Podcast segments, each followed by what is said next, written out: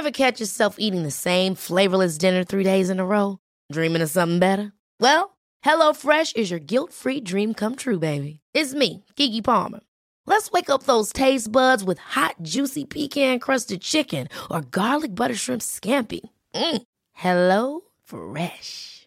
Stop dreaming of all the delicious possibilities and dig in at HelloFresh.com. Let's get this dinner party started. Hiring for your small business? If you're not looking for professionals on LinkedIn, you're looking in the wrong place. That's like looking for your car keys in a fish tank. LinkedIn helps you hire professionals you can't find anywhere else, even those who aren't actively searching for a new job but might be open to the perfect role. In a given month, over 70% of LinkedIn users don't even visit other leading job sites. So start looking in the right place. With LinkedIn, you can hire professionals like a professional. Post your free job on linkedin.com slash achieve today.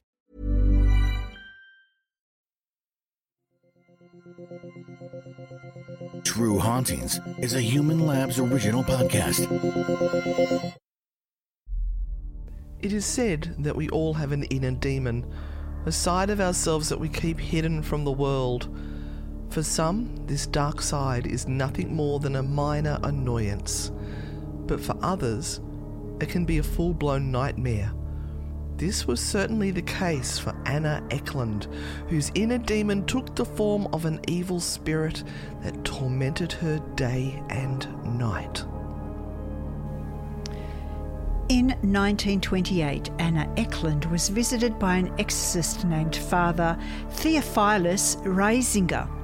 Father Riesinger performed a series of prayers and rituals in an attempt to rid Anna of the evil spirit that was tormenting her.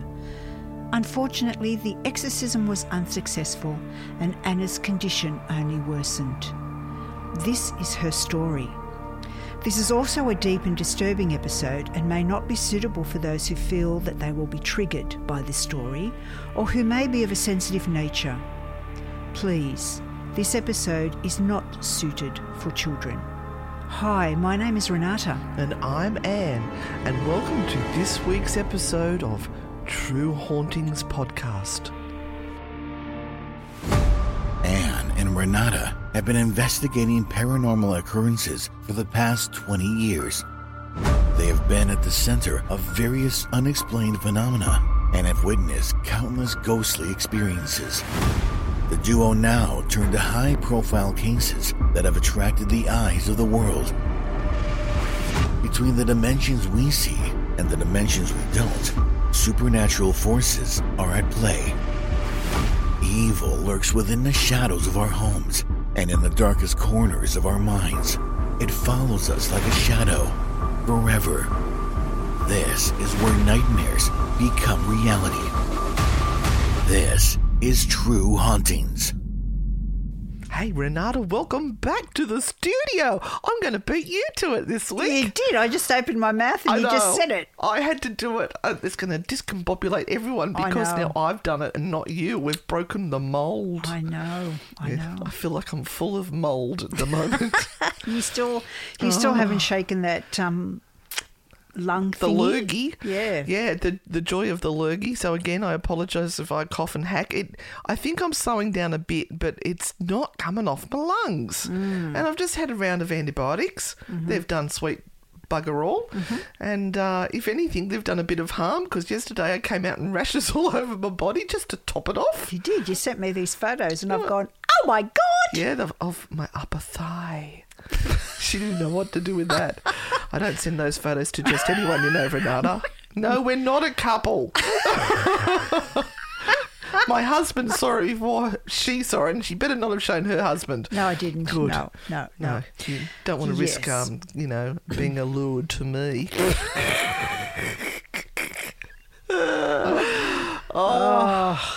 Yes, well, it's been it's been an interesting morning. We are actually starting to record this in the afternoon. Um, this morning we have had just a tumultuous morning doing a bazillion things. We've had to cancel an event for next weekend, um, And it which was by the gonna be time so good. yeah, by the time you hear this, uh, it would have been over. Yeah. Um, but we have had to cancel a sleepover event at Wollombi, which we've been trying desperately to put on, and we sort of put it up before the end of last year. It was such a, an enormous and wonderful uh, event that we had created, and just because of all the stuff that's going on with Omicron at the moment, we just can't guarantee that people are going to be safe. Well, it's meant to be peaking at the time we were going to have that weekend. And Yeah. look, I know personally that I've got friends going down left, right, and centre. Yep, yep. We've managed to dodge it and we've come so close so many times. Yes. Yep. And as of Monday, we're going to be really exposing ourselves, aren't we? Oh, we are. We're getting on a plane. Oh no. Pray for us. Yeah, we're going to Queensland. We're going to catch up with Isaac, mister Butsman himself, and Little Dixon, and we're going to be doing some filming up in Queensland. They've got two locations for us. One's a um, Dark, public dark hole. dark hole. oh, we do, and we know about priest's holes, don't we, Renata? We do. She's going to love this. One's a dark hole, and the other one is a, A um, private residence, a private residence. which is now an Airbnb. Mm-hmm. But they don't want us to tell people that. well, they don't want it known that, that they've got uh, haunting issues, but apparently they've had many, many customers uh, reporting on this place as being um, ghosties lurking in there. So Yes. we'll we'll let you know what we can, but um, we'll obviously keep the location quiet. But I reckon they might actually sell more more beds if people think it's haunted. yes, but you know, you know what it's like. Well, no, the, the ghost hunting population is actually a very small um, percentage of the people who would normally rent an Airbnb. Hey, Yes. Yep. Yeah, we're a little bit behind the times in Australia when it comes to accepting our um, our ethereal friends, but never Oh, mind. no, Never There's mind. a demon around every corner. There is. There's one Um, lurking in here right now. Yes, oh, is there? Do you need to go to the toilet? No. Get that demon out, please. Do Oh. not, do not let that demon loose in a closed room. please. Have, have some uh, thoughts for your poor co-host here. now, speaking of demons, Yes. this is a rather Heavy topic. heavy. We do these occasionally when we look at exorcisms mm-hmm. and possessions. And look, kiddies, if you're listening to this, I'm sorry, but Auntie Anne and Auntie Renata are saying no today. Yes. This is not for you. Go, go and go and watch the telly. Go and watch a Disney Disney Go, classic. go put Disney Plus on. Yep. Go watch Dumbo or something like that. I don't laugh. My little laughed. grand. I used to cry at Dumbo. I it was know. so sad. Those mothers were so cruel to that little elephant. Oh. Talk about bullying. I know. And then poor Mama Elephant gets in trouble and locked up in a cage because she defended her baby. I know. Bloody hell, Disney. And do you, oh, do you know what Roman pointed out the other day in the original Disney cartoon? What? and it's pretty horrendous. But this is this is where our thought process was back in the, these decades, this era, that when they came out to build the tents, that all of the workers were African American. Ah, right. All of them. And they came out of the same sort of pens that the animals were living in. Isn't that just dreadful? Oh, my gosh! So. I have a look at the old Disney Dumbo, and um, see. Uh, yeah, as I said, different time. We're all learning, and you know, as I said to you the other day, Renata, we'll look back at these decades in Mm-hmm. a hundred years' time when we're still alive, and go, "Oh my God, I can't believe we treated people like that." But it's like you shouldn't have to learn that. Yeah. It's like, you know, it's we're learning. Yeah, Come on. yeah, I know. It's shocking. learning. It's how do you even say that Yeah. when it comes to how you treat other people? we're exactly learning right. how to do it. I think uh, some of that's going to leak across into this show today too. Oh yes. Mm-mm. Anyway, Strap yourselves in, people. we'll strap it on. We're We've ready. got we've got an opinion.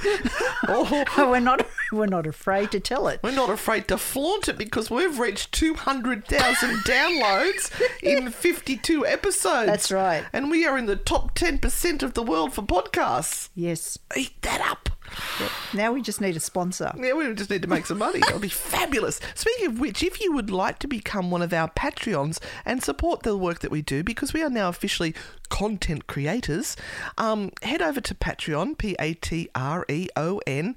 Look up Anne and Renata.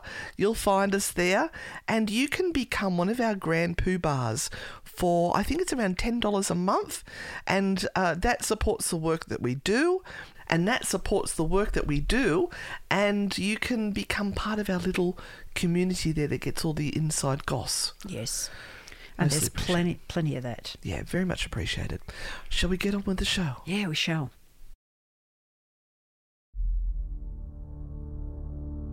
It must be remembered that these battles and encounters with the devils extended over a number of days. At times, the answers were interrupted by hours and hours of yelling and howling, which could be brought into submission only by prolonged prayer and persistent exorcism. Often, no further answers could be forced from the devils in any other way countless brats of devils also interrupted the process of exorcism by their disagreeable and almost unbearable interferences. As a result of these disturbances, the woman's face became so distorted that no one could recognize her features. Then, too, her whole body became so horribly disfigured that the regular contour of her body vanished her pale, death like, and emaciated head, often assuming the size of an inverted water pitcher, becoming as red as glowing embers. Her eyes protruded out of their sockets, her lips swelled up to the proportions equaling the size of hands, and her thin, emaciated body was bloated to such an enormous size that the pastor and some of the sisters drew back out of fright thinking that the woman would be torn to pieces and burst asunder. At times, her abdominal region extremities became as hard as iron or stone. In such instances, the weight of her body pressed into the iron bed so the iron rods of the bed bent to the floor.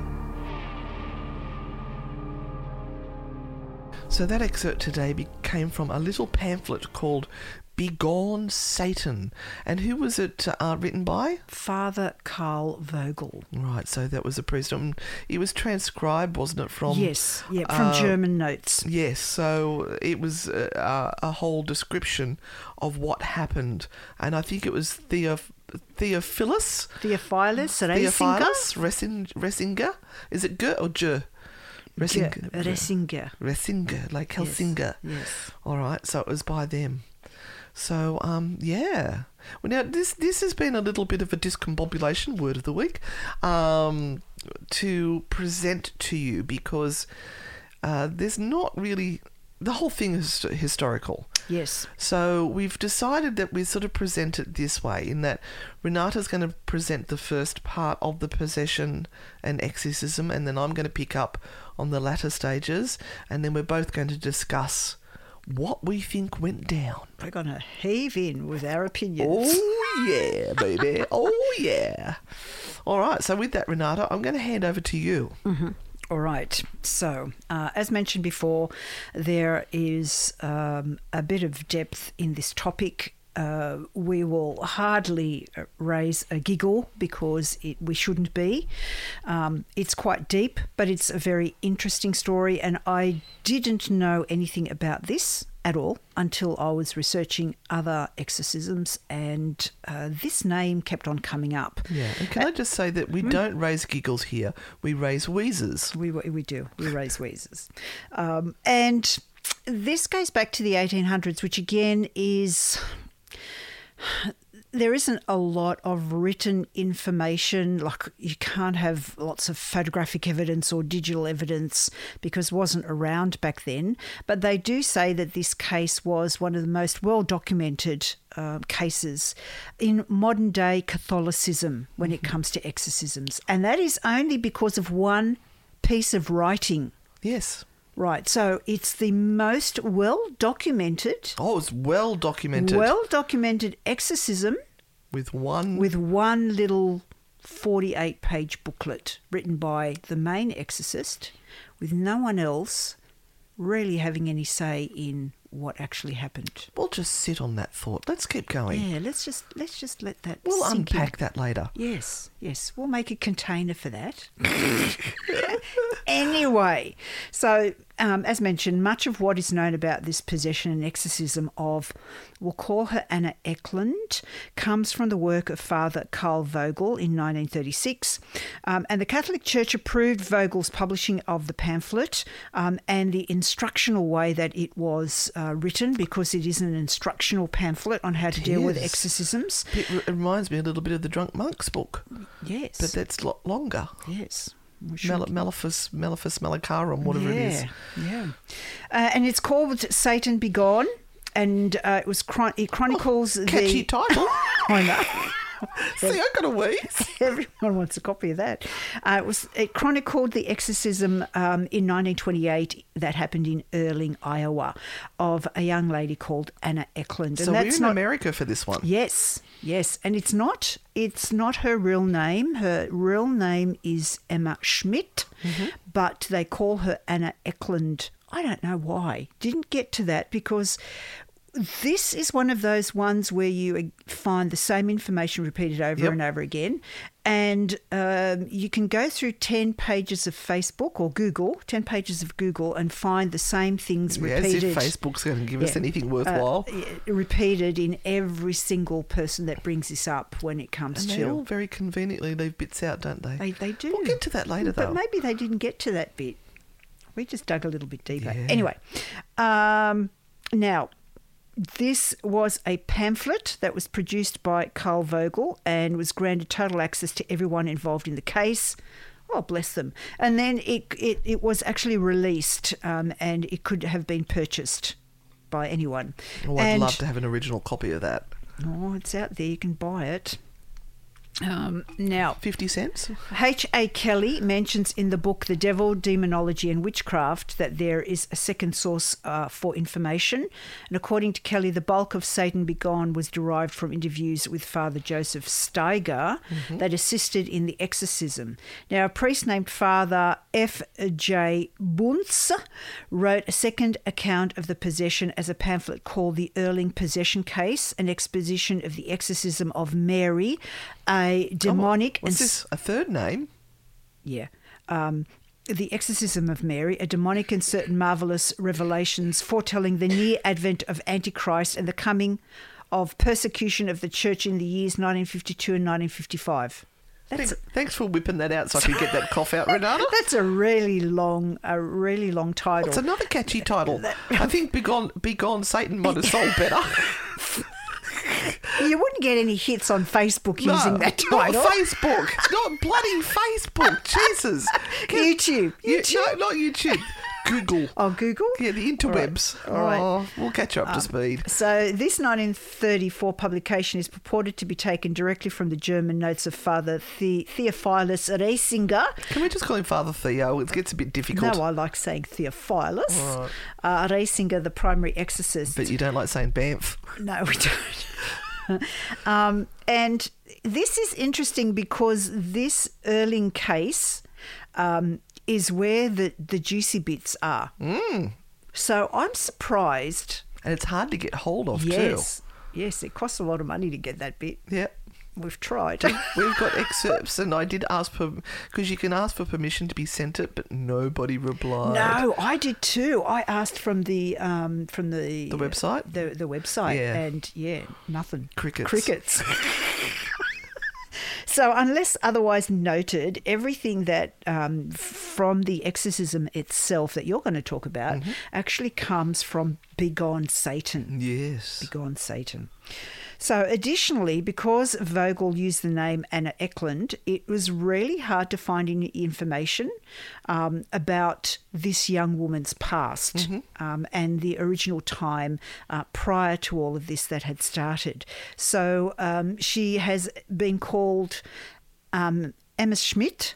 Anna Eklund and Mary X. They're the, the three different names that have been used for her um, in the descriptions of this exorcism. Now, uh, what information I have is literally two paragraphs, and I'll go through that. But Great. That's okay. Short show people. No. No, no, we have a lot to We- talk We've got a- about. a lot to unpack. So Anna was born in 1882 in Marathon, Wisconsin, and received a just a normal elementary education. So there was nothing really outstanding to be said about her. Her father was uh, Jakob Schmidt, um, and he had a reputation of being very much against the church, and he was a womanizer. Now, problem is he married a very Catholic woman, mm-hmm. um, and there is very little that is talked about when it comes to Anna's mother. Never hear about her. Although, but you do hear about. yeah, we'll get to that. Okay, We'll see, I didn't We'll say it that. because I'm not going to give it away like you do. Sorry. um, yeah, okay. I'm going to pull a card for you. Stop saying sorry. You did nothing wrong. So, uh, Jakob, or Jacob, as we're going to call him, was an alcoholic and may have sexually abused Anna, Oh, there's so many stories around that one, isn't there? but there is no evidence that Hearsay. he did. Hearsay. There is hearsay that he may have abused Anna. Uh, so there's no uh, information really to be uncovered about Anna's mother. Uh, the best estimate is that her mother must have died in the early 1890s, but her mother did have um, a quite a big um, effect on um, Anna because Anna was devoutly Catholic, devoutly Catholic. Which would have peeved her father off no end.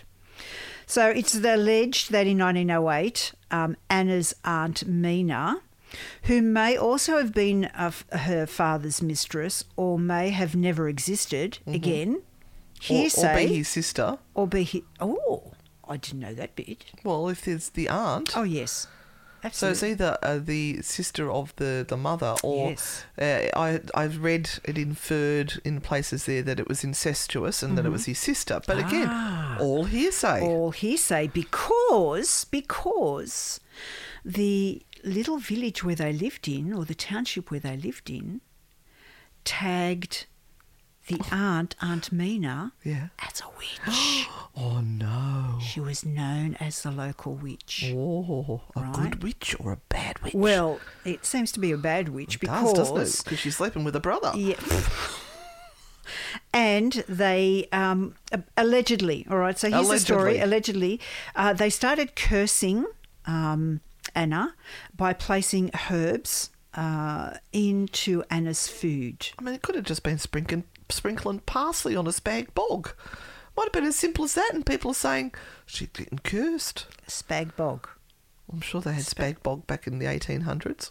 in a German community. Of course, Right. it's obvious. Okay.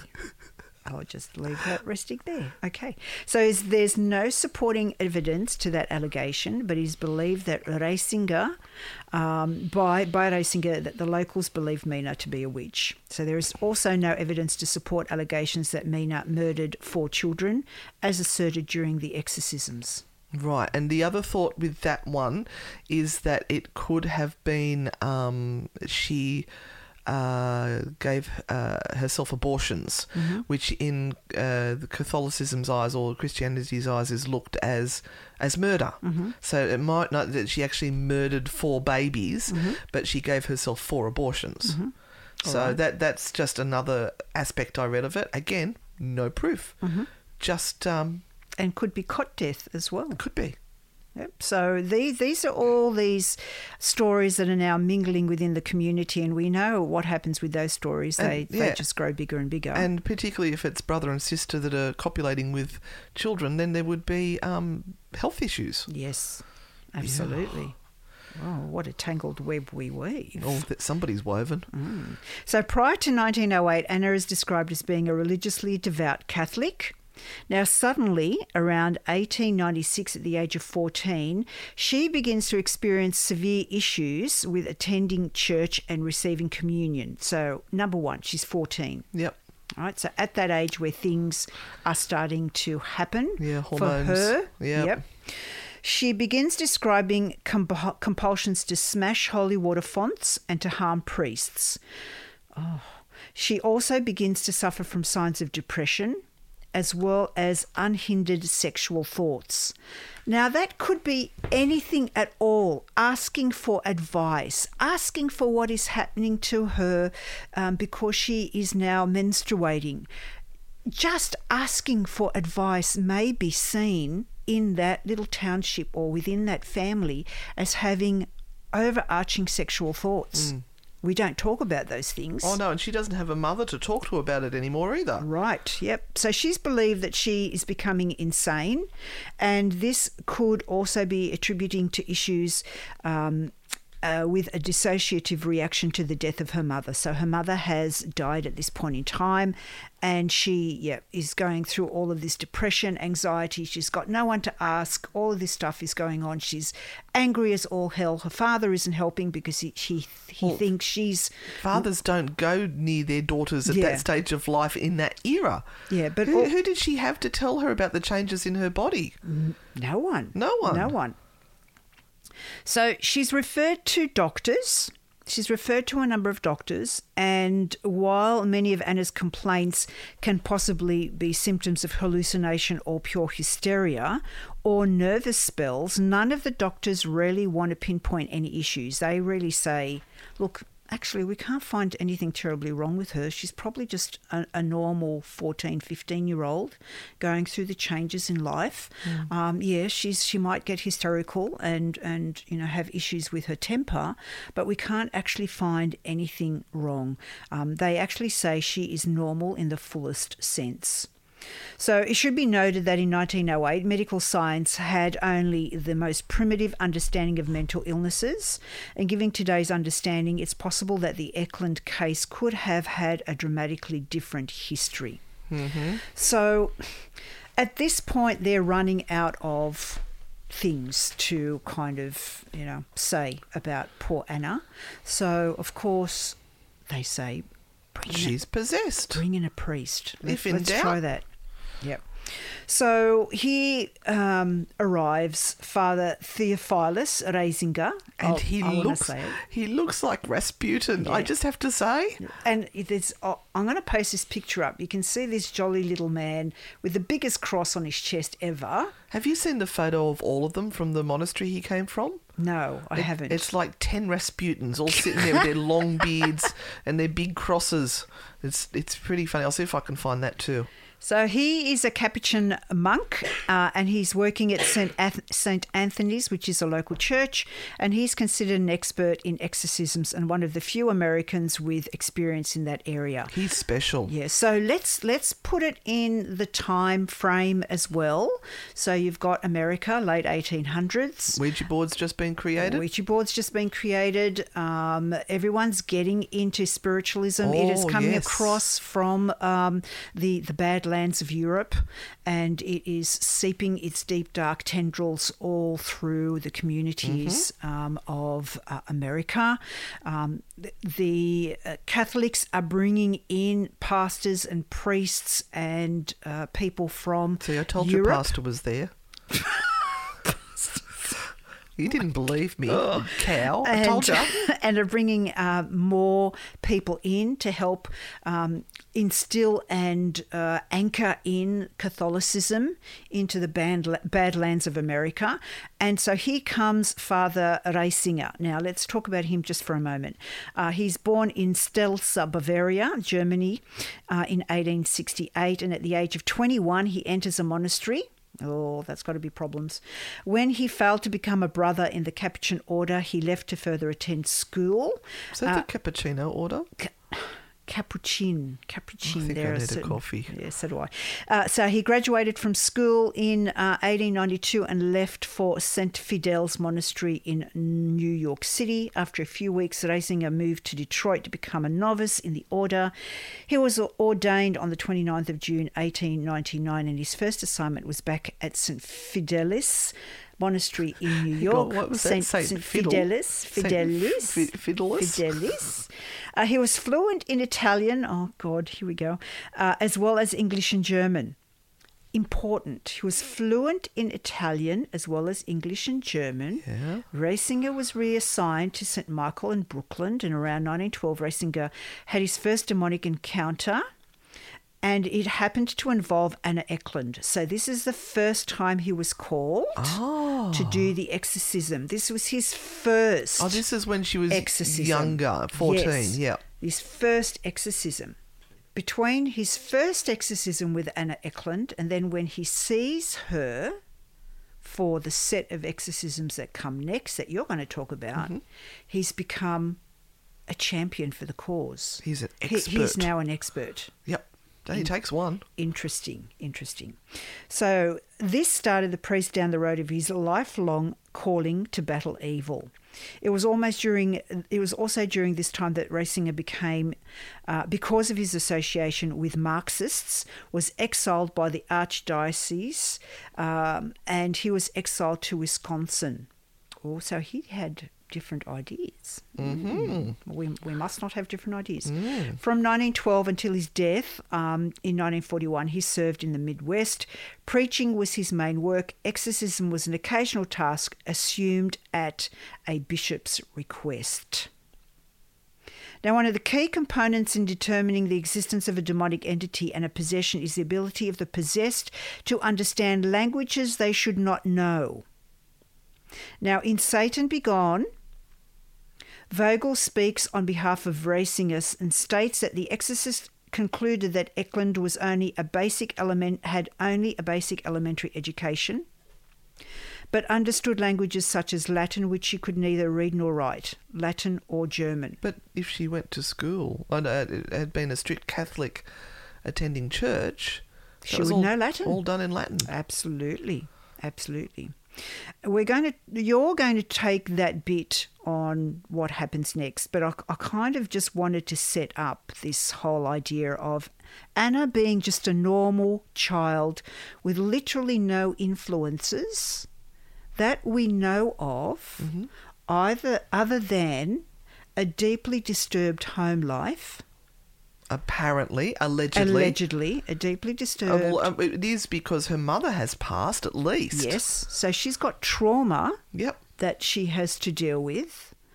Her father is obviously not paying attention to her, but whether he is actually having an affair or not, it's a speculation that's being made by the community. Now, Oh, they don't gossip in little towns, do they? no, they don't. No. But where has this story come from and why? That's the next big question. I, I mean, does a story like this is a story like this created out of nothing, out of thin air, because someone has um, a, a bone to pick, or is there a sense or a, a grain of Grain of truth.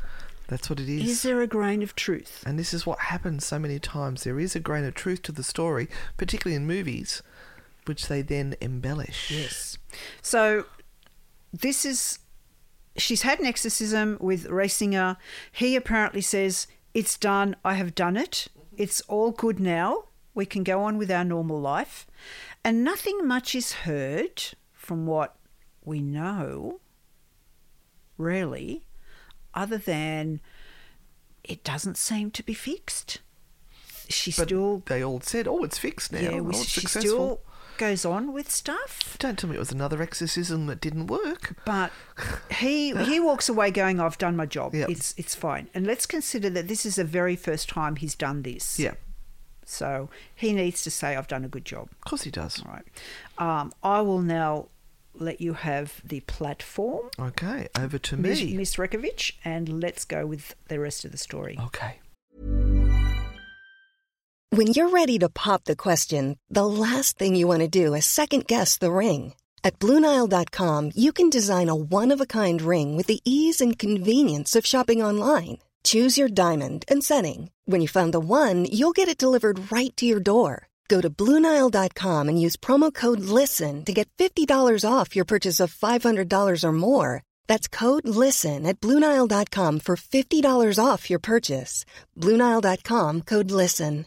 How would you like to look five years younger? In a clinical study, people that had volume added with Juvederm Voluma XC in the cheeks perceived themselves as looking five years younger at six months after treatment. Look younger, feel like you. Add volume for lift and contour in the cheeks with Juvederm Voluma XC. Reverse signs of aging by adding volume to smooth laugh lines with Juvederm Vollure XC. For important safety information and to find a licensed specialist, visit juvederm.com. That's J U V E D E R M.com. Not for people with severe allergic reactions, allergies to lidocaine, or the proteins used in Juvederm. Common side effects include injection site redness, swelling, pain, tenderness, firmness, lumps, bumps, bruising, discoloration, or itching. There's a risk of unintentional injection into a blood vessel, which can cause vision abnormalities, blindness, stroke, temporary scabs, or scarring. Talk to a licensed specialist to find out if it's right for you. Hold up. What was that? Boring. No flavor. That was as bad as those leftovers you ate all week. Keke Palmer here, and it's time to say hello to something fresh and guilt-free. Hello Fresh. Jazz up dinner with pecan-crusted chicken or garlic butter shrimp scampi. Now that's music to my mouth. Hello Fresh. Let's get this dinner party started. Discover all the delicious possibilities at hellofresh.com. Hey there, it's Michelle Norris. I'm host of a podcast called Your Mama's Kitchen. When I travel, I'm usually looking for a way to find a taste of home when I'm not at home. And one of the things I love to do when I am at home is entertain. And Airbnb allows me to do that. When I was in California recently, I rented a house that had a great kitchen. And when we were sitting around the table, we're all thinking, we're in someone else's house. Someone could be in all of our homes as well. If you have a home, but you're not always at home, you have an Airbnb. Your home might be worth more than you think. Find out how much at airbnb.com/slash host.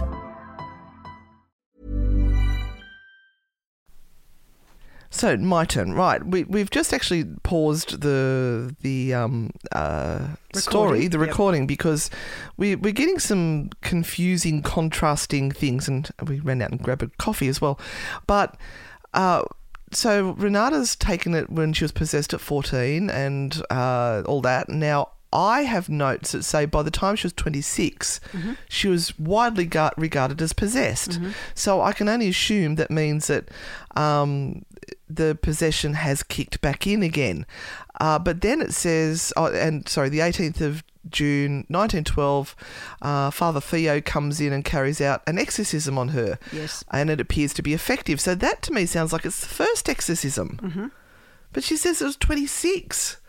Um, So much confusion. Yeah, and, so- and yeah. yeah, we've got another exorcism that comes in, and then we've got another exorcism Yeah. in 1928. Yep. 1928. So they they were saying that um, uh, the possession, uh, sorry, the exorcism was successful. However, shortly afterwards, she became possessed again.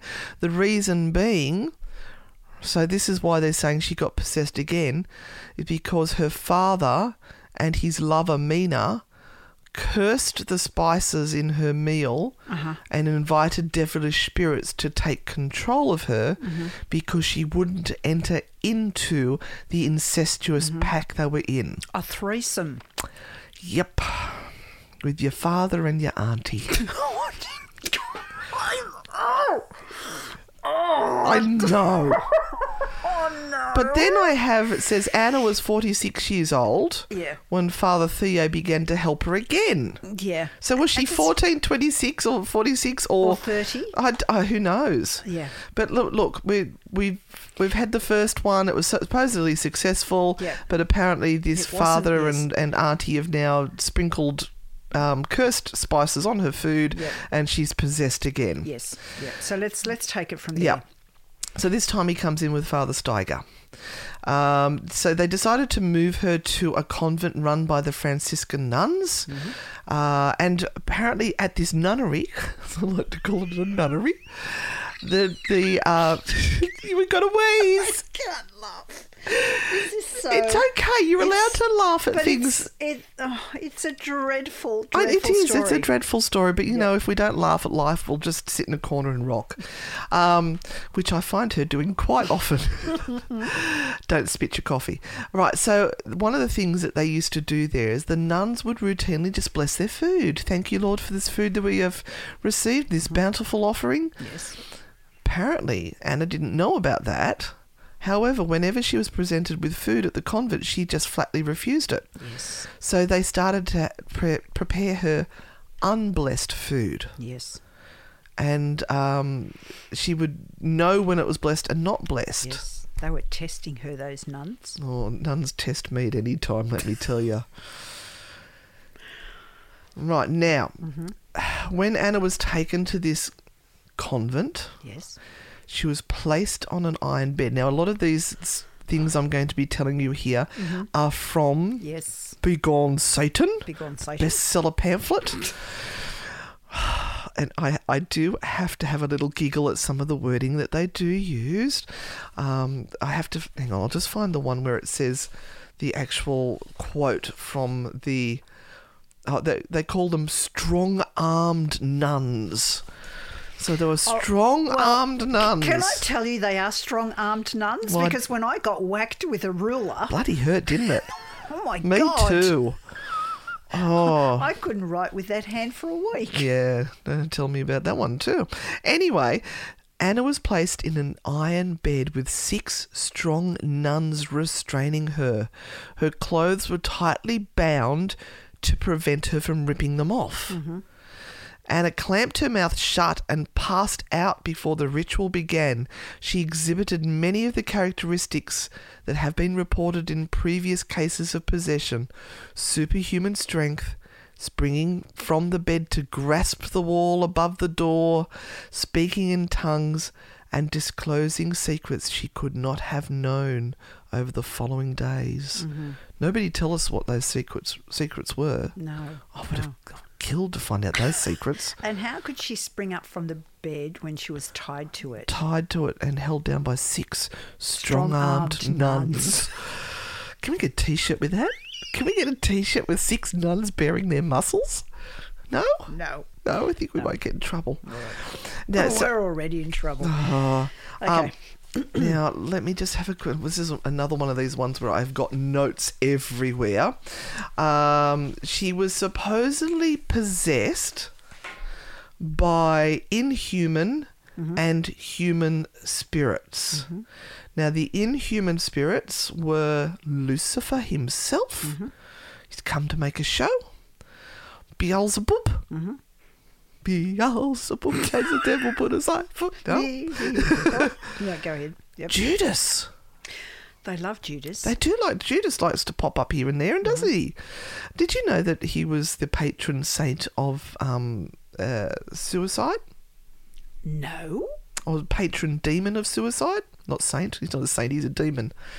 Because what he does is when he gets into your head, he tries to convince you to commit suicide, like he did himself. Because remember, he betrayed Jesus. Yes. and then hung himself, which is an unforgivable curse as far as the Catholic Church is concerned. Yes. Um, so he is known as the patron demon of suicides. Right. Mm. Thank you for that enlightenment. Any time. Um, so there is also uh, the human Jacob, the girl's father. Oh, yes. Yes. That is Right. true. Yep. Uh, now, so he must have died by this stage, I'm Yep. assuming. Uh, he was condemned to hell because he cursed his daughter to be defiled by demons Mm-hmm. because she would not commit incest with him. We do not know if he was successful, but once in hell, the devil gladly allowed Jacob to continue his molestation of his daughter, despite the fact he was no longer amongst the living. This is fucked up. this is truly fucked up. Yep. I'm sorry. Yep. I've just got to use that word. Yep, and Renata never uses that word lightly. No. Now, she was also possessed by Mina. Yes. Interesting name that they've used there, isn't it? Yes. Because she pops up in many Yes. legends, mm-hmm. particularly vampiric ones. that's right. Mina was Jacob's mistress, mistress who condemned to hell because she had led a prolonged immoral life Mm-hmm. with Jacob while his wife was still alive, according to this article. Yep. Um, and this, oh, where did that one come from? Yeah, and this this goes back to um, Anna and uh, when she's fourteen and she's seeing allegedly seeing some of this happening, and this is while her mother is still alive. So that kind of fits the dialogue, the narrative. Yep. And she was also committed to hell, this is Mina, because she was a child murderer, having murdered four children in her lifetime. While this cannot be confirmed, it is believed that these children were her own and they were killed during the process of abortion. Hmm. Hearsay yet again. She was also possessed by many, many, many, many additional lesser demons. Poor Chook, she's good. No wonder she was bulging at the seams in some of the stories here. Can I interrupt just for a minute? yeah, because yeah. something has just struck me. Yep. Um, we're watching a TV show at the moment. It's called 1883, and it's a precursor to Yellowstone, if anybody's been watching Yellowstone. And this is a story of families coming out to America and crossing the Great Divide to get over to the other side and settle. And Interestingly, uh, in the last episode I was watching, one of the main characters actually asks these people who are all co- German, actually, why are you leaving your European country to come here?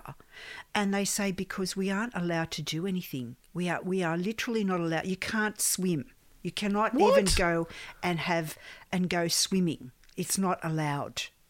So, if you kind of put that in the context of what we're looking at, these families here are in that same time frame in the 1880s where they have come over to settle in America. And this um, township where So they'd they be are first in- generation. Yeah, Marathon is settled by Germans. Yeah. The whole township is Germanic.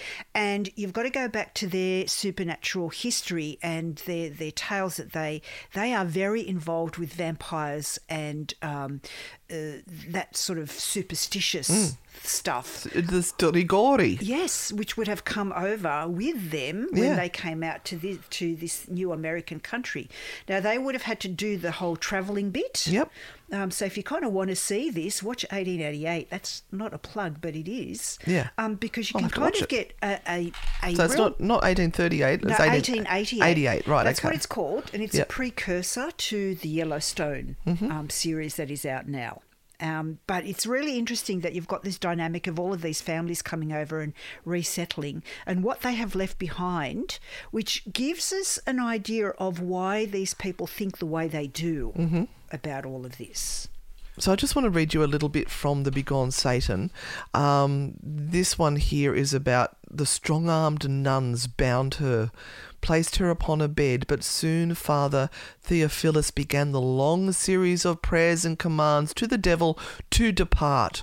With lightning speed, the possessed dislodged herself from the bed and the hands of protectors, and her body carried through the air, landed high above the door of the room, and clung to the wall with cat like grips. It was necessary to pull her down by force. Um, so the demons had uh, started to identify themselves, and that's where they talk about one being Judas, one being the dead father. Um, and I- just find this fascinating that also um, they talk about the four murdered little ones. Apparently, that's where that came into it. So now we've tracked down where the four murdered little ones came from. Well, I want to talk to you about some of the other things that would happen that were signs of her being possessed. Yep. Um, she uh, levitated completely off the ground on more than one occasion. Um, Superhuman strength. yeah, as we mentioned, she was in the laying down position and leapt onto the wall, um, uh, where she maintained her crouching position, defying gravity. Uh, while she was unconscious, voices would talk, blaspheme, and verbally assault anyone present, but not through Anna's mouth. It came from her throat, but her lips never moved. mm-hmm mm-hmm Once again, this is all coming from one person's viewpoint. She vomited, spit, drooled, urinated, and defecated inhuman amounts or quantities of solids and fluids. It was reported that Anna was urinated, urinating buckets worth of liquid, and that it is at a time where she was hardly eating or drinking anything at all during the day. Yep. The, the, That could be her body shutting down. the nuns were taking out bucket loads. bucket loads of pee. Um, she would vomit up items such as tobacco leaves and other debris which resembled spices. Ah, right. And this is where you're getting the tie back that yep. Mina the demon is sprinkling spices on her food. Right, mhm. Apparently, they can see that in her vomit. How do you see spices in someone's vomit and poop? You're going to dig through it and have a look? Yeah, I don't know. Yeah. Um, her head physically elongated and swelled at certain times. Her body almost seemed it would expand to the point of severe bloating to where it appeared that Anna would almost double her normal size. It's called Christmas dinners and mm-hmm. way too much cake over Christmas. Mm. We're both suffering from that. Mm-hmm. Don't think it's demonic. No, but sorry. Um, and then it would retract back to its normal size. Mm, allergies can do that to you. Mm. But I don't know. Um, her lips reportedly on some occasions grew to the size of hands. Yeah, that's that to me is like, yeah. That's allergies. It's but it's like Because I've had that happen, but not to the size of hands, but yeah, pretty who's, bad. Who's hallucinating here? This is the thing. If Mm-hmm. if Father Theophilus is doing this continually, and this went on for like twenty three days or something, So he wasn't sleeping or anything himself, he just kept at it and at it? he would have been suffering from hallucinations himself. Now, this is a good one. She exhibited signs of possessed gravity. Have you heard of possessed gravity? No. Okay, so that's while she was laying in a bed that she became so dense physically that her weight changed and the iron bed frame would bend. Oh right, you mentioned that in the soundscape. Yeah. So that her her weight be, could become denser and heavier. Mm. She spoke many languages she did not know, and apparently one of them was Polish. Yes. I'd have a conversation with her. You Let, would. let, let's see. Uh, she displayed instances of hidden knowledge, as we mentioned, and I did find one of them. She predicted an almost fatal car accident which would stri- strike Father Steiger, um, warning him, warning for him to walk away from the exorcism and to rescind his invitation to the priests. So that was part of the hidden knowledge. Anna would verbally assault the nuns present and the priest uh, by reciting sins they had committed in their childhoods. Yes. Uptanana. Bit of bit of secrets coming out there. Apparently, there were inhuman and unbearable smells that would constantly assault the senses of all those present. I had to spray a bit of spray around the room yesterday because there was a few of those happening in here. Hope Renata didn't notice. Hordes of flies and mosquitoes would suddenly manifest and then disappear just as quickly. Now, these sounding all fa- familiar to you? Yeah. we'll get to that. Yes. We will get to it. But one of the other things that happened, and this is unusual in a case of possession, is that one of the priests had a lucid, vivid, waking vision with his sixth sense during the exorcism. Now, first off, we're admitting there is a sixth sense. Mm-hmm. Secondly, you mentioned that they may have been so exhausted that they were hallucinating. Mm-hmm. Is this what happened? Mm-hmm. Has he had a hallucination? Um, and what they saw was both both Lucifer and Beelzebub standing in the corner, confined there. The room was completely set aflame in his vision, and Lucifer described as being extremely tall, with matted black fur on his lower extremities, um, hooved. Uh, hooved feet, wearing a crown, was seething with rage at Father Theophilus because he was confined by God's law and was unable to cause physical harm to a person. Beelzebub was also there as his second in command, although seething in rage was not quite as vocal. What an amazing thing. Wow. Now we're going to. This is all going on, right? Yeah. I need to get over into my other pages now. So this exorcism lasted 23 days. It was divided into three sessions apparently between the 18th of August and the 23rd of December. uh, and the sessions were quite often interrupted by bouts of howling and screaming that only subsided under their constant prayer.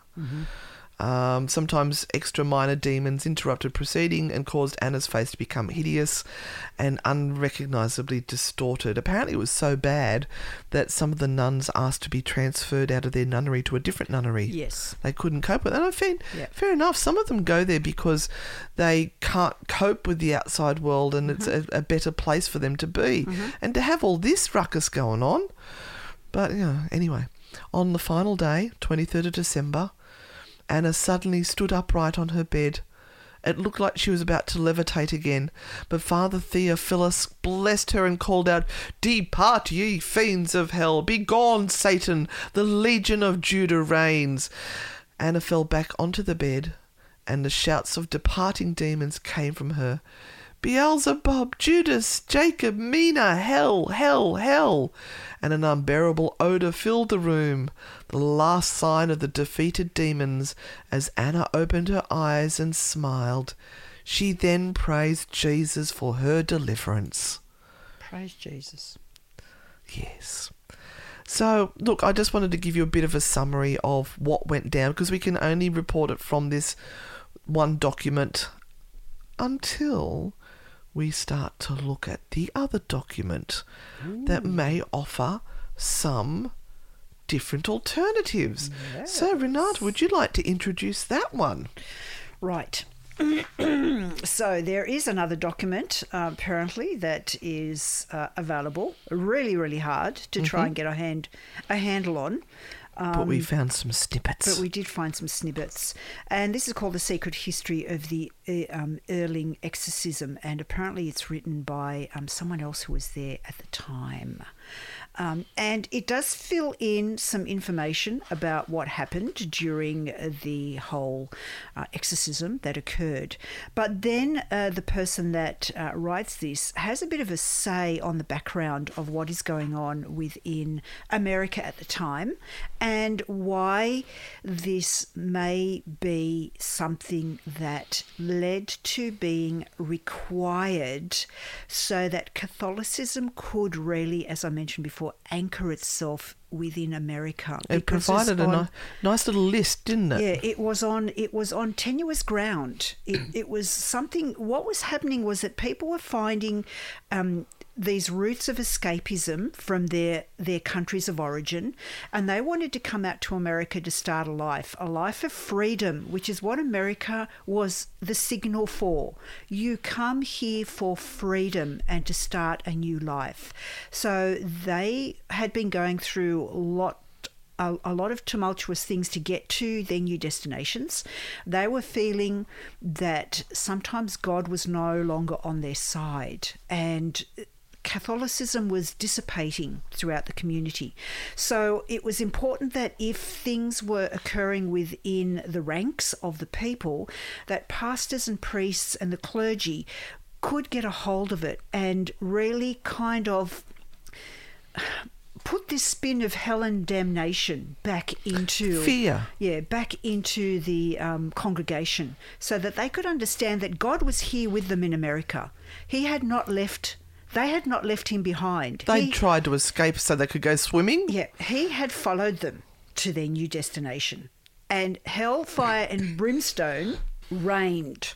And so, thou shalt not do all the naughty things that you think you can, um, or you're going to pay. Right. So, when all of these beautiful young people um, were going through their trials and tribulations, it was still very easy for the community to label them as witches, or label them as hysterics, or label them as possessed, or uh, demonically you know, inclined. Um, and it kind of fell right into the hands of the clergy, um, which would then take over because the clergy were still the main gatekeepers of, of the truth, as it were. So you come to the clergy to find the truth of what is really happening in the reality of the world. And of course, there was something that came up against that whole ideology, Oh, wasn't there? yes. Where people could take their own power back. Yes, and that was spiritualism. So we're talking about the time as well when spiritualism was coming to the fore. It had already created a hornet's nest over in Europe, and it was something that was taking power away from the churches.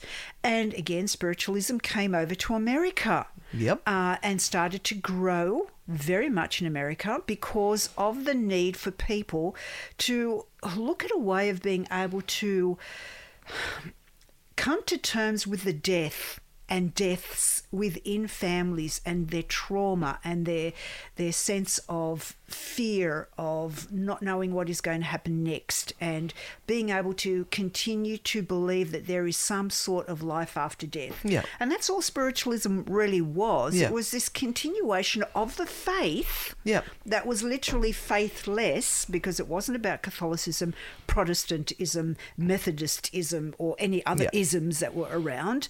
This was spiritualism, a faith within itself that Mm-hmm. was really all encompassing and non dominational, denominational, and saying, yes, there is life after death. We're going to prove it to you. We can talk to them directly. We can talk to them directly. And we don't need a priest or God or anyone to intercede for us to help us speak to our loved ones on the other side.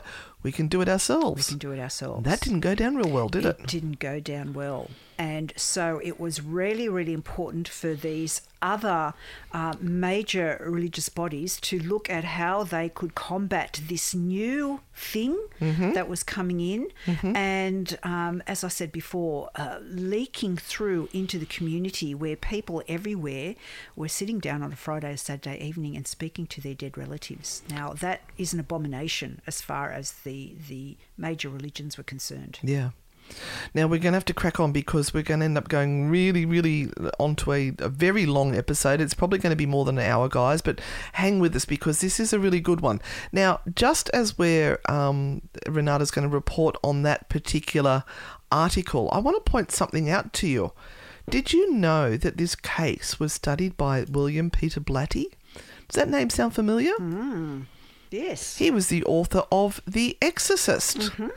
And what he did is he took all of these things that were from this case and popped it on top of the supposed true story of this other possession case, such as the levitation, projectile vomiting. Sound familiar? The, the, the girl with the projectile vomiting? Yeah. A young woman physically restrained on a bed? Yep. Yeah. Um, so that's where he got all that information to create the true story of the haunting, which was not a girl, it was a boy. But um, it, it became the trope the of what a, a possession and an exorcism was. This is now what people said, oh, you're you've got a possession if you've got these things happening if you're levitating if you're speaking in languages if you've got um, knowledge you shouldn't know and you need to be tied to a bed this came from this begone satan Yes. and the report by father theo Father Theo. yeah um, but i've got more too but just just can we go on to your little bit about what this other article pointed out Yeah, look, I'm, I'm going to read a little bit because I, I was busy trying to. Um, I can't, I couldn't get a hold of the article itself because we did approach um, for a copy, and of course, no one sent it to us. And to and get, we're going to have to pay like a hundred Yeah. bucks to try and get it and Yeah. it's like Yeah. we can't Yeah, and that was just an, the ebook. Um, so um, I did a bit of copy and pasting. So I want to try and do my best to just read a little bit of what is uh, in this to give us a bit of an idea of, of what might be going on. So, can attention be riveted by reports of the prolonged Catholic exorcism of a possessed woman in Earling, Iowa? It became the best known case of a supernatural event of the decade and one of the last episodes of demonic possession in modern Catholic history. The exorcist brother Theophilus Riesling, Riesling, Riesinger, all over glass maybe a bottle was known as the Warrior Knight, and he claimed that he'd driven billions and billions of devils from the body of the 40 year old Emma Schmidt by addressing them in English, German, and Latin. The woman had been diagnosed as a pure hysterical case by doctors, uh, but the doctors had failed to help her. Brother Riesinger, by contrast, had already successfully treated 19 cases of demonic possession. By merging the past and present, and uh, the Earling case became an event that propelled Catholics from homo- homogeneous, Big no, homogeneous from a homogeneous time to a messianic time, transforming the USA into a battleground where cosmic forces are always wrangling and shaping an environment. So from a nice time back to the to the uh, let's club each other each other over the head stage. Well, it was like from the melding of all of these people It's a bit like people believing in COVID and not believing in COVID. Quite frankly, Yeah, yeah. Back back to going no, um, where it's hellfire and brimstone. So the message to American Catholics was clear, even though Christ casting out um, the devils took place in ancient Palestine. Today, in the cornfields of Iowa, Lucifer, the Antichrist, was still lurking to snatch the unwary. Let's put him back in the foreground. Let's remind everyone that the devil is still here. and have you got a bit more there, or Yeah, yeah, all right, yeah, yeah. because I've got something on the Antichrist as well. freaking juicy as hell. All right. A function of the case was to deflect anger at God, to the hatred of the devil, to, to the hatred of the devil. Lyrics suffering injustice in the United States could not blame the omnipotent God, so it is not surprising that as members of the camp of Christ, they turned to messianic genres and militant record rhetoric to express their emotions at Earling's.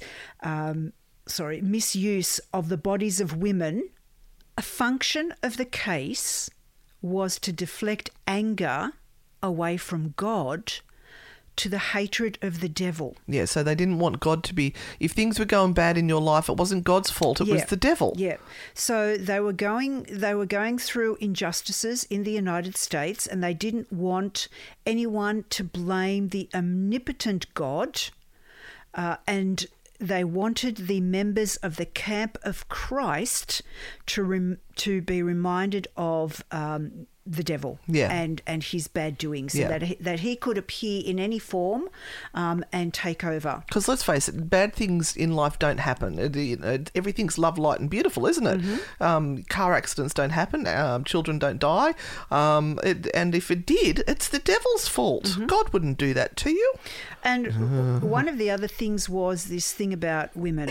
Um, and there was another case prior to this, um, and it was a woman involved. And um, look, I can't find who it is um, at the moment, but there was another bigger case that started all of this. It wasn't about a possession, but this woman was actually suffering from um, the. Um, Scars of Christ. Oh, the- yes. The um, what's it called when you have them in your um, hands and your feet? The Stigmata. stigmata, yes. That kind of got into um, the, the the Catholic Church into a bit bit of a, a dither as well. And again, it was a female, and this is all about the females also knowing their place, right? Because when you look at it, a lot of these possessions and things um, are to do with young women Yes. not Powerless. men. Yep. Um, and so they kind of Make Un- us the weaker sex. Good unleashed on her. And this became, uh, like they said, the barometer of the omnipresence of Satan, his possessive schemes in the fragility of religious life against his designs. This was also affirming the church's condemnation of spiritualism as Yep. demonic and a false form of worship. So they were trying to get rid of the spiritualists who were um, coming up in favour, and they were trying to put the fear of God back into everyone, Yep. and make make it that talking to the spirits was demonic. Yes. Yep. And can I just back to the Antichrist thing? Yeah. With Father Theo, he had an agenda. Yep. He wanted to show that the Antichrist was coming, Mm-hmm. and he he said that uh, Father Theophil- Theophilus, basing his opinion on numerous experiences with cases and possession, believed that the hour of the Antichrist is not far distant, and that Lucifer himself was present for about 14 days in the Earling case. With all the forces of hell at his disposal, he tried his utmost to make this a test case. He mm-hmm. wanted to prove that the Antichrist was coming through this case, and he was the one that was having visions of the demons, and he had them boxed in a corner, and it was his power that were holding them at bay. Do we feel an, a case of I'm special coming on? Mm. Apparently, Lucifer said, If I could, I would have choked you long ago. If only I had my former powers, you would experience what I could do to you. Uh, through the powers of Christ, he had been deprived of his original might. Even now, though exorcism, his influence was further diminished, Father Theo asked him one time, What can you accomplish, you helpless Lucifer? To which he replied, What could you do if you were bound as I am? Mm. Now, he has an ulterior motive and he is showing how special he is through visions that only he can see mm-hmm. and only he has reported. Mm-hmm. Are mm-hmm. we seeing something here? But there is something that's even worse. Still. There is something even worse mm. And because. let's all remember also that this is something that um, the church put its stamp of approval on. yes. Yes. Okay, the highest person in the church put his stamp of, stamp of approval on this. what happens now is that we have people like the Warrens who take this information and they put it into a book saying this is what happens in exorcisms and it's virtually word for word from these cases. Um, this is from the book Demonologist, the extra, extraordinary career of Ed and Lorraine Warren by uh, Gerald Brittle. Um, as the exorcism progresses, continues Ed, the possessing entities usually pour forth vulgar, blasphemous language, crude, filthy gutter talk. Yeah? Yep. Sounds familiar. Tick. Uh, speak in a gross, inhuman voice. These things will also cha- challenge the scriptures being read and sometimes even correct the exorcist, um, happening to omit a phrase or mispronounce a, a word um, in Latin or English. Tick. Uh, the insults and slanders will later change into a demoralizing personal assault directed on all these present. These spirits you see know only uh, not only know the scriptures, they also know the life everyone in the room. Tick. Uh, they'll try to drive the exorcist and his assistants away by bringing up hurtful inf- incidents in these people's lives, recounting personal tragedies uh, uh, with perverse delight. Uh, they'll reveal pain and sorrow, things that you're guilty about. Um, so he he basically lists off in their book this, the things that were happening in this case. There's more. There's a lot more. Let's also put into context the fact that the Civil War had happened. We've got a whole country in trauma. Yep. So the Civil War was between 1861 to 1865. Lots of death, lots of trauma everywhere. Yep. And yeah, Lucifer was coming in the form of World War One. Yeah. And we don't mean that as in Lucifer the devil or anything like that, but humanity. Yep. Humanity was going down the tubes. Yep. Um, in the form of World War One, where the powers that be wanted wanted crisis. Yep. So let's put all of this in context and let's let's just l- look back on this poor woman, This 14 year old girl, this 14 year old girl. going back to her. Yeah. With and- her aversion to holy objects and priests and having sexual thoughts. Yep. Yep. Isn't that just all guilt? Yep. Not having somebody there in her life to guide her. Yeah. Um, her father probably has taken on a lover at this stage because if the mother's gone, Yep. that that's probably what's going to happen. And in some places, it was known that if um, a uh, wife died or a husband died, the person left behind married another member of the family Yeah. to keep it in the family. Yeah. So it could have been the sister's sister. Yeah. Um, I I think this is mental health. Yep. I think this is a child that had no help. Yeah. Um, she was probably um, her aversion to going to church was probably because she was so disgusted in herself Mm-hmm. for firstly bleeding and she probably didn't know why Mm-hmm. and having sexual thoughts. Um, and that that's probably why she didn't want to go to church. Mm-hmm. So we have to wind this up. We could keep going and going and going. But is this a true possession and exorcism, Renata? I don't think so. I think there's a lot of ego here involved and a lot of manipulation, political Yeah, manipulation. Political, yeah, this to- this became a political statement. And then other people have jumped on the bandwagon, thought this is a good story. Let's incorporate it into my stuff as well because this sort of stuff sells. Yep. And today we are now stuck with all of that baggage Yep. that has come from this. you can't put it back in the box. Nope. Nope, you can't. No. Oh boy. And uh, w- look, our whole idea of entering into this particular case, which became something bigger than Ben Hur when we opened it up, um, was to allow you all to think. Think really, really hard and consider uh, what we have just talked about.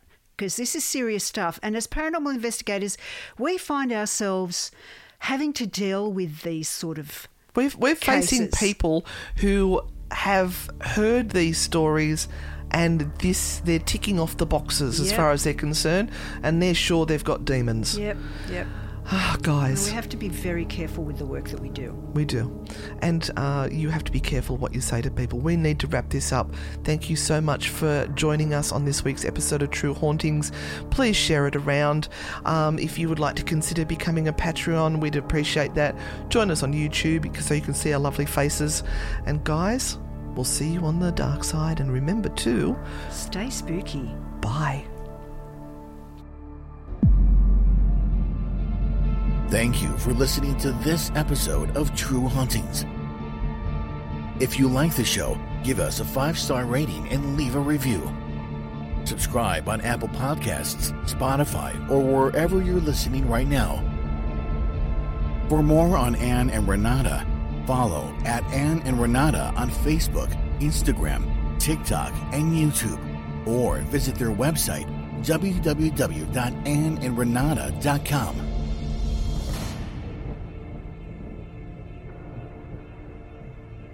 True Hauntings is a part of the Human Labs Podcast Network.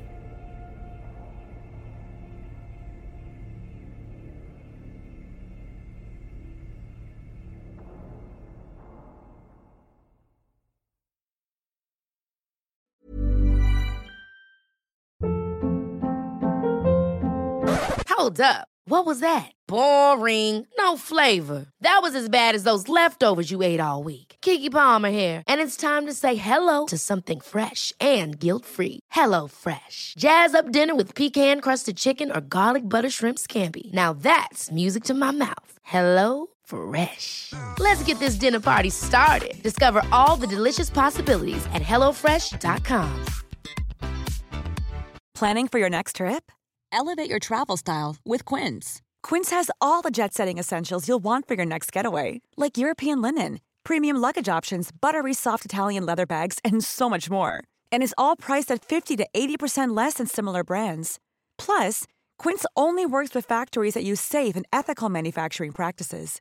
Pack your bags with high-quality essentials you'll be wearing for vacations to come with Quince. Go to quince.com slash pack for free shipping and 365-day returns.